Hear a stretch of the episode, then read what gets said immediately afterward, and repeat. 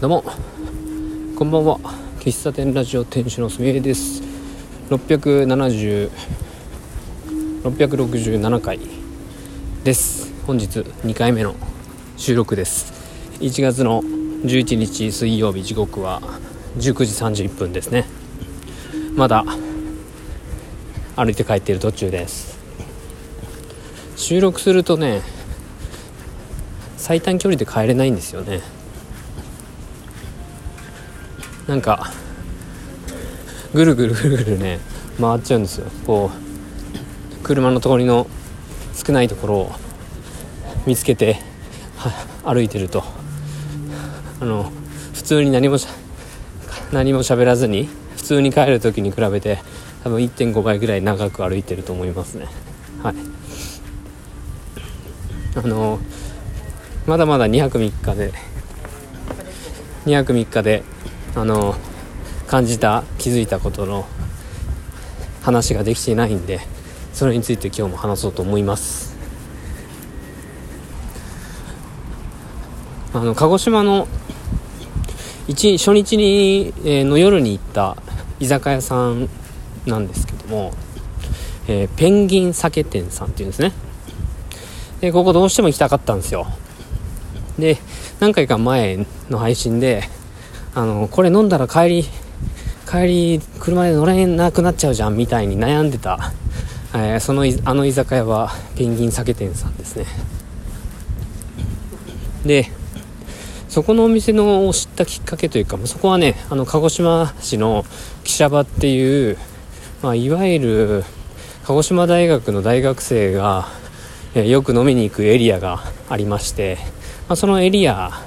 にあるお店で、路面電車が走ってるんですけど、市電のね、その市電の喜舎場電停っていうところの近くにある、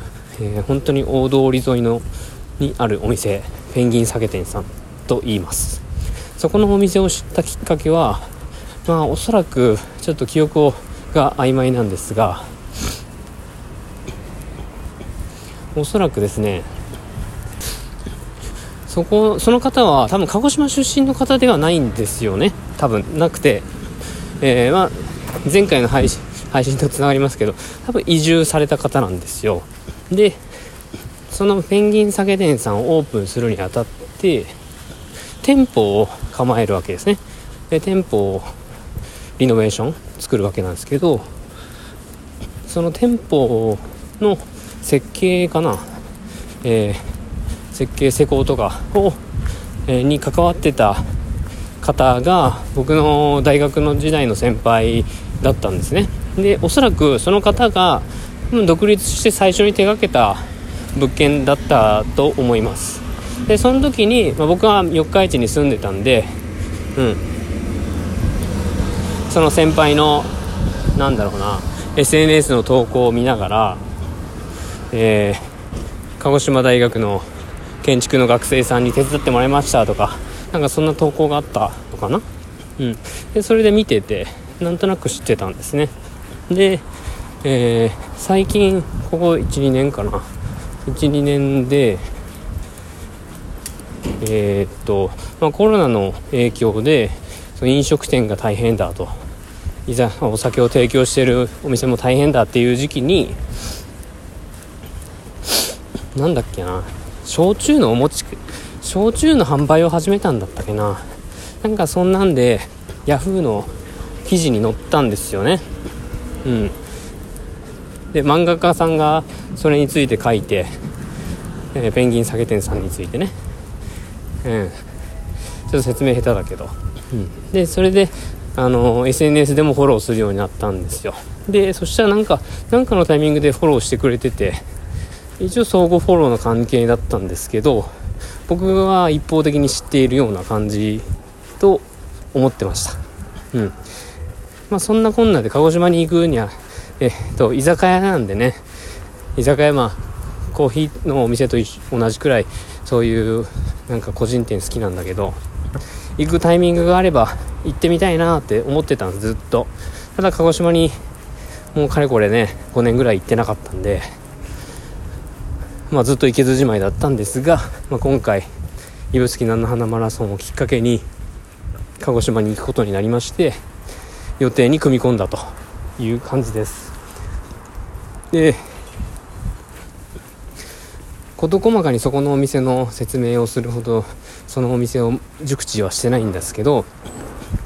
簡単に席数だけ言うとですね、カウンターが4席5席4席かなあって、4人のテーブル席が 1,2,3,4 席かな、4人席が4つで、小上がりのところに4人席の小上がりの席が2つあるようなお店です。で、なんかね、僕もなんかそのお店はシステムが面白いっていうのを、ある方に聞いてて、システムって何やとか思ってたんですけど、行くとねすぐ分かります。普通の飲食店ってテーブルでオーダーするじゃないですか。で、テーブルにスタッフの方が来てメニュー表を渡して、で、じゃあ生でとかポテサラでとかで来てもらって頼むじゃないですか。だからそこのお店はお店の真ん中になんて言うんだろうな、あれなんかメニュー表が1枚置いてあって、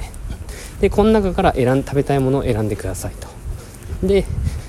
私に注文してくださいと。で、飲み物に関しては店舗の半分ぐらいがもうなんか説明難しいな、半分ぐらいが、お酒の置いているスペースなんですけど、飲みたいお酒があれば言ってください、作りますっていう感じで、メニュー表を見て、生とか、レモンチューハイとか言うんじゃなくて、壁一面に日本酒だったり焼酎だったりビールだったりっていうのが、ボトルごと置いてあって、そのボトルを見ながらなんか飲みたいお酒があったら言ってくださいみたいな感じで頼むとこなんですよ。で、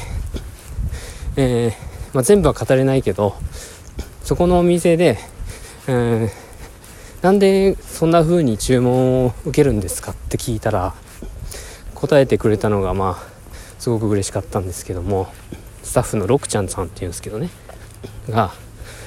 なんで壁一面にあるボトルをこうわざわざ、見に行かして注文を受けるんですかっていう話をしたら、でもその方が言うにはですね、お酒のラベルとかってめちゃくちゃこだわっているにもかかわらず、お客さんがそのラベルを見る機会ってほとんどないですよねと。で、酒屋さんに行って買う人はいるけど、それもほんの少しですし、例えばお店によっては注文したお酒のボトルを目の前に置いてくれるサービスをしてくれるところもあるけど、それでもその一瞬だけじゃないですかと。でもこのラベルとか、思いとか書いてある文章を読んでほしいんですよと。で、読んだ上で決めてほしいんですよという話を言われていて、確かになぁと。それで壁一面に並んだそのボトルたちをこうお客さんは席を立ってですね選びに行くわけですよ。で、なんか皆さん楽しそうなんですよ。多分ね、そういうの嫌いな人はめんどくさいなって思う方もいるかもしれないですけど、きっと来てるお客さんはこういうの好きな方が来るので、そこはいいフィルターになってるのかなと思うし、で、そんなシステム面白いっていうのもそうやけど、一番ね、そのお店に行ってね、もう本当に2時間3時間の、食事の時間だったけど、このお店の存在とか、このお店にある全てのものに、理由がちゃんとあって、なんでこんな風に書いてるのか、オーダー表なんで書いてるのか、このメニューのこの、ポテトサラダなんでこのポテトはなんでこの量なのかとか、なんかそんな全てにおいて理由があって、全てにおいてその理由をそのロクちゃんさんだったり、そのロクちゃんさんの、奥様だったりスタッフの方々だったりが喋れる、聞いたらちゃんと1聞いたら10ぐらい、聞きたいぐらいの熱量で語ってくれるっていう、その姿勢にですね、姿勢というかに僕はそのペンギン酒店さんの凄さとか人気の理由がを感じましたね。なんとなくがそこのお店には全くなくて、なんか理由聞いて